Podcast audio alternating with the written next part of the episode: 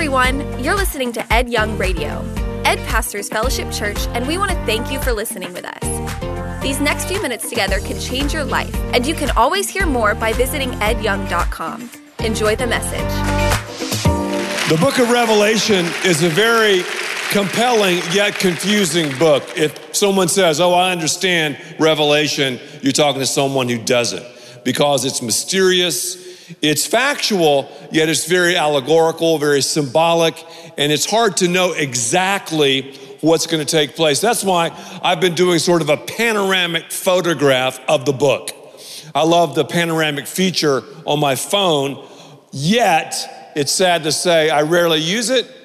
And it's difficult when you scroll through pictures to actually appreciate the panoramic view. But I still like saying, oh, yeah, I've got the panoramic feature on my phone, and most people do. When it comes to the book of Revelation, it's critical that those of us who are believers, and I know we have others who are not believers, but it's critical for those of us who are believers to understand the fact, and I've been talking about this a lot, that we win. That's huge, and the book of Revelation talks about that. And number two, that we will get blessed when we study the book of Revelation. It doesn't say when we understand it. The Bible says when we study it, when we read it.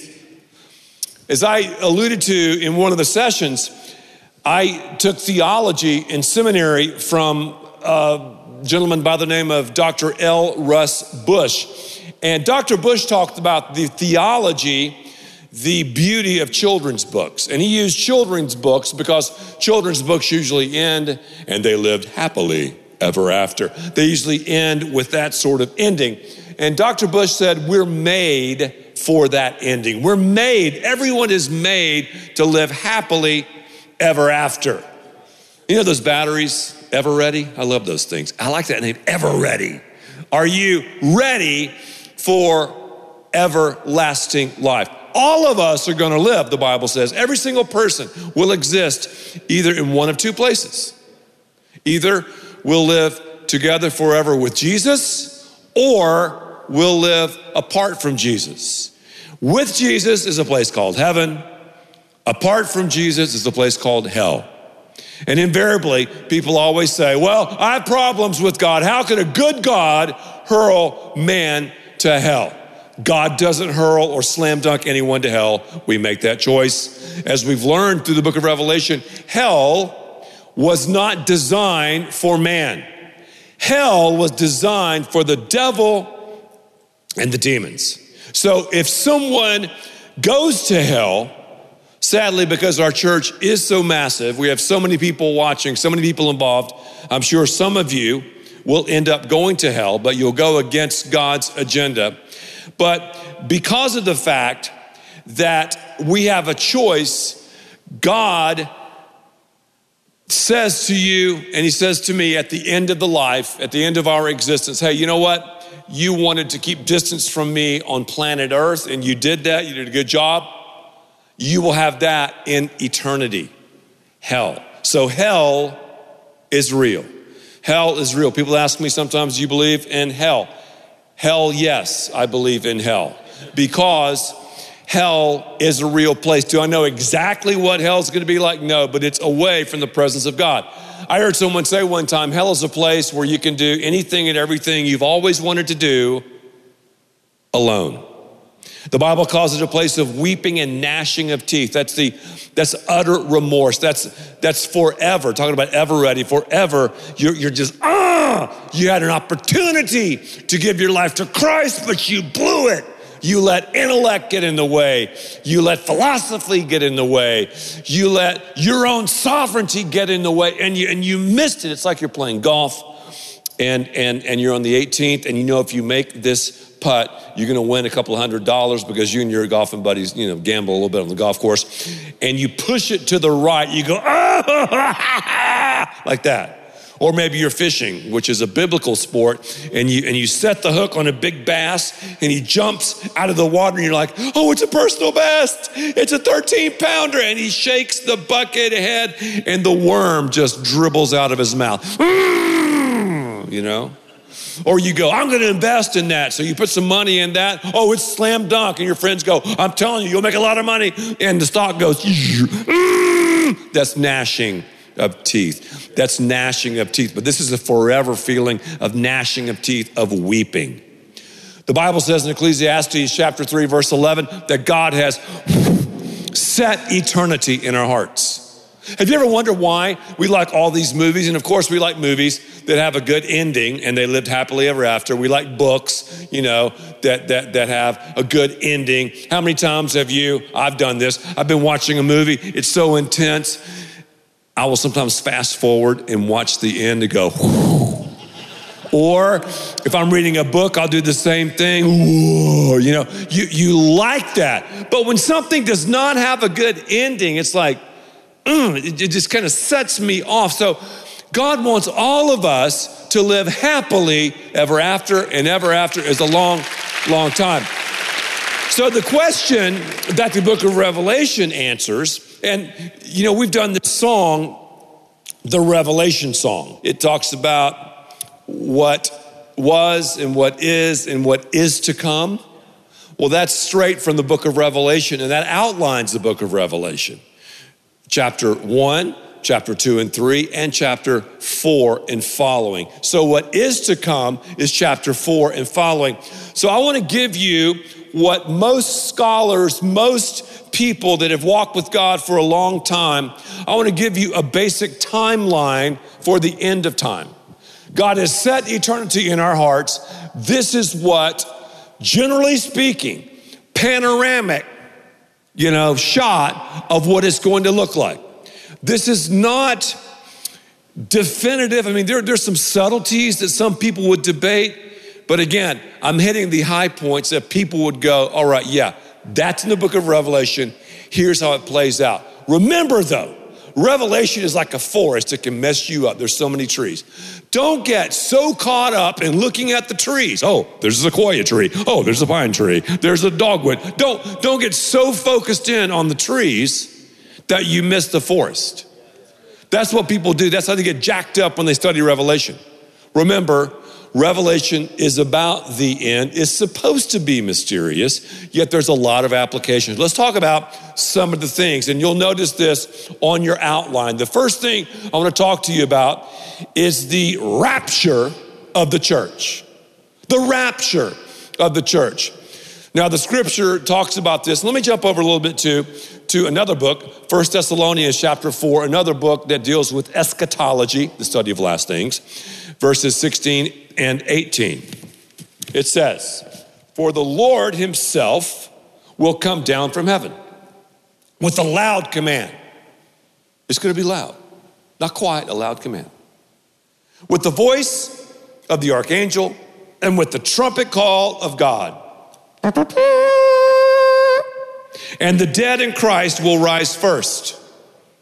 Why will the dead in Christ rise first? They need a six foot head start. After that,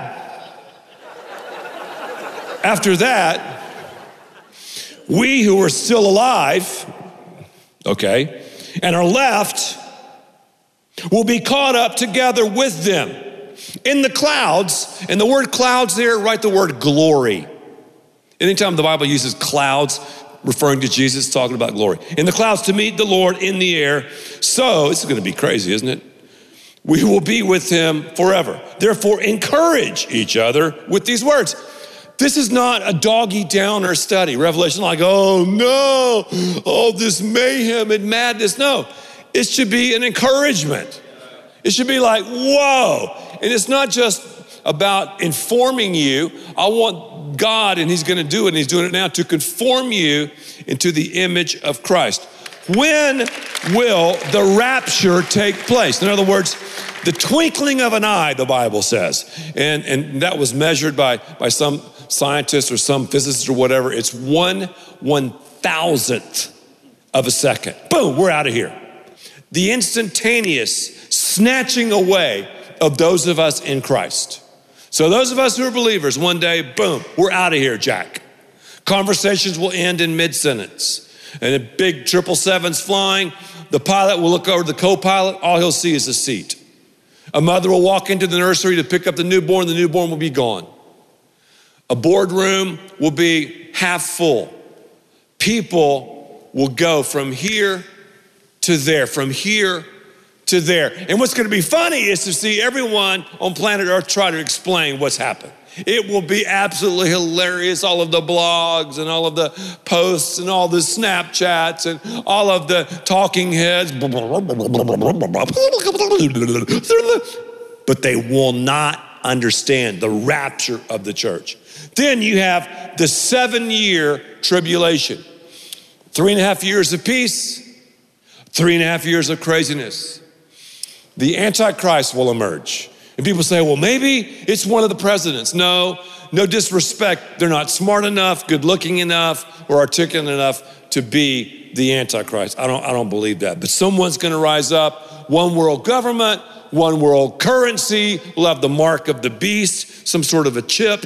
Already I have chips in my animals and you can track them. And it's scary how, you know, we're tracked by everybody from the IRS to the NSA to whoever, whatever. It's, it's, it's nuts. So we're right there. All that's going to be taking place. Then, at the end of seven years, Jesus will come back with all of us. And when he comes back with all of us, you've got the giant war. You've got Armageddon. It'll happen in the valley of Megiddo. And I've been right there, I've seen it. Napoleon called this battle site the most natural battle site in the world. Blood will run three feet deep. It's, it's going to be, it's going to be just, just uh, absolutely um, epic. It's going to be mayhem, crazy.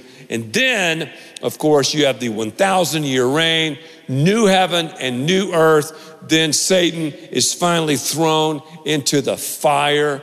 We all say hell, yes, he's going to hell. That's where, where he belongs. And that is the name of that. So that's a basic timeline. You got people, different theologians, a lot of bright people. Some are premillennialists, others are postmillennialists, others are pan millennialists. It all will pan out in the end. Others are pre trib, post trib, amillennialists. Don't worry about it. The good news is we win. The good news is he's coming back, and I believe that we'll be out of here before all this happens. But you can imagine you remove God, you remove the church from the world. Uh, uh oh, yeah, oh, yeah, oh, yeah. Utter and complete mayhem. So, what will happen? Basically, here's what's going to happen things that have been out of place will be back in place. All of us have a certain place for things, even though some of us are a messy. There's a book called Are You a Messy? Did you know that? Are you a messy? And some people are messy. That's okay. But you know, even if you're a messy, it's not called you're messy, a messy. If you are a messy, things still, I mean, you, you want to have a certain place for things. Even messies have places for things, even though they're messy. Some people are obsessive compulsive and, and they like things just, I mean, you know, every all the shirts and the shoes and whatever, everything in order. But we know that certain things, right, have their place in life. I believe again that desire was given to us by God. So, so when when this happens, things will be back in place. The church will be back where it should be, the bride of Christ, right? The devil will be where he should be. Boom. In hell. And Jesus will be on the throne, King of Kings and Lord of Lords. That's, that's something that we need to, to, to see. But I, I don't know, as, as, I, as I look around the world today, I see so much and, and so many things that point to the rapture of the church. I really do. I think about like drug usage. Drug arrests are up like over 400% since 1970 drugs. You think about sexual promiscuity, 20 million new cases of sexually transmitted diseases are reported each and every year. Out of wedlock births, deaths from SU, deaths from SUVs. That's probably true too. Deaths from STDs.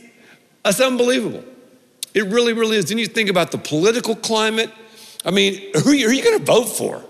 It's almost like, would I rather get shot or stabbed? You know, yeah. So a theft, thank you. A theft occurs every 14, that was good. A theft occurs every 14.6 seconds. Increased violence. You have all these people running around, all these people from, from, from ISIS and Al Qaeda and doing this and that, and, and, and they're all about murder, all about this, and yet the, the Muslim leaders will not even come up and denounce them? I mean, evil is rampant in our world today. In our own leaders, they just kind of let it happen. They just they just let it go. So the end times, I believe, is, is definitely approaching as we look. We see the stage is set for a charismatic world leader. The stage is set for a one world religion, one, one, one currency. The stage is set for the mark of the beast. So here's some things because of this that I need to apply and, and take home from this. So I've got the rapture. I mean, rapture, okay. What, what does that mean to me? I've got the tribulation. Okay, what does that mean to me? I've got, I've got the second coming of Jesus. You know, I've got the thousand years, and then I've got the, the, the final, the final judgment. Well, well, what does that mean to me? Several things. It should lead to hope. We want hope in this world. We have hope in Christ. Because we have our eternity secure, we have hope in Christ. And the Bible tells you and me that even those of us who were Christ followers will be judged. Now, I'm not talking about heaven or hell. If you're a believer, you're going to heaven. But the Bible does say we'll be held accountable regarding what we did with the opportunities, with the avenues, with the abilities that God has given us. So there will be tears in heaven. When we are judged, everything in our lives will be laid bare. It's like they'll be on these giant screens. Every thought, every act of anger, every moment of greed, materialism, envy, lust, everything will be right there in front of the brilliant blaze of God's glory. So that should motivate you and me to go, wow. And we're not perfect, but, but wow, what am I doing with my talent? What am I doing with my resources? What am I doing with my ability? God look at some and go, you had such a you had such a leadership gift, but you squandered it. Man, I, I gave you so many opportunities to make money, yet you spent it on yourself and this and that. And here your neighbor was lost and on their way to hell, and and, and I put you with them. You know, I, I, I had your paths intersect. What did you do with it? Yes, it should cause it should cause a, a, a, urgency, right? It should cause us to, to do that. And then to also realize, too, when we think about this timeline, those without Jesus will go to hell.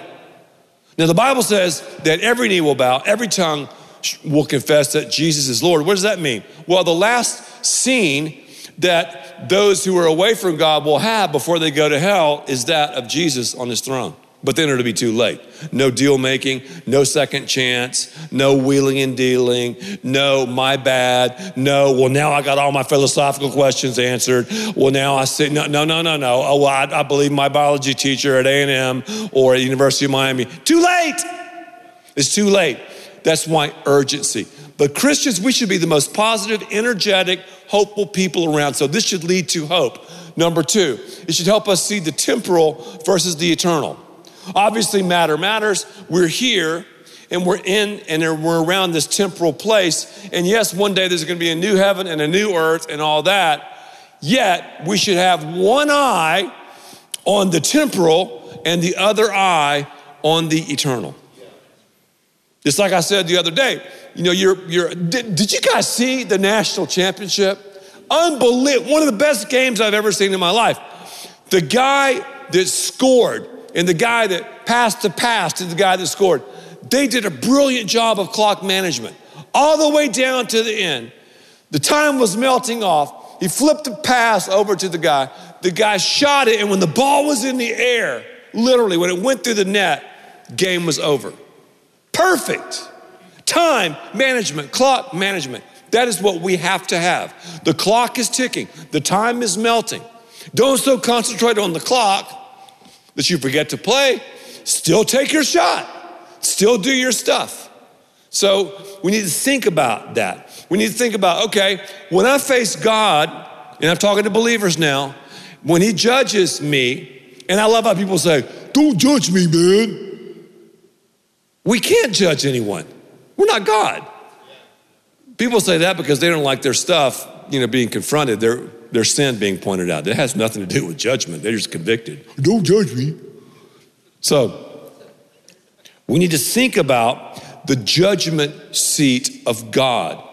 How we have this time of accountability, this time before God.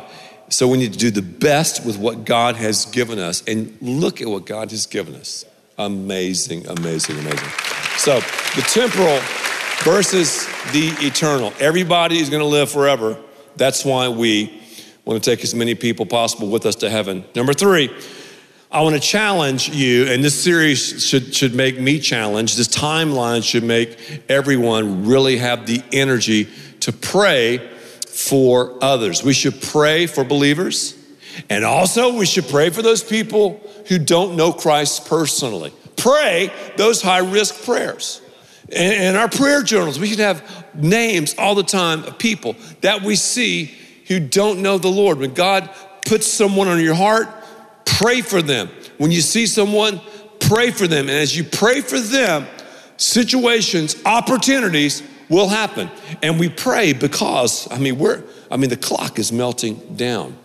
And the last thing that I want to suggest is it should be about change. Information is great, but this is about transformation. We do all of this because everybody is living in eternity. We do all of this because heaven is real and hell is real. That's why we do what we do. And that's why we have such an urgency. Jesus is coming back. Things that are out of place will be put back in place, We'll live forever and ever. But remember, what you're doing now affects your forever. As our heads are bowed and eyes are closed, Father, thank you for this message. Thank you for the fact that we can study your word. Thank you for this amazing book of the reveal. And I ask God that those of us who are believers have a have a new faith, a new vigor, a new focus, a new vision because of your timeline. I pray for those here who've never received you that you would make the decision, that you would take the step to say, Jesus, take control of my life. We ask all these things in Christ's name. Thank you for listening, and thanks to all who give so generously to this ministry. It's because of you that we can continue this show and equip people with the hope of heaven. You can click the link in the description to support the show or visit edyoung.com. There, you can also be resourced with bonus content for free, including a daily devotional. We also encourage you to share the message today with those around you. Thank you again for listening. God bless.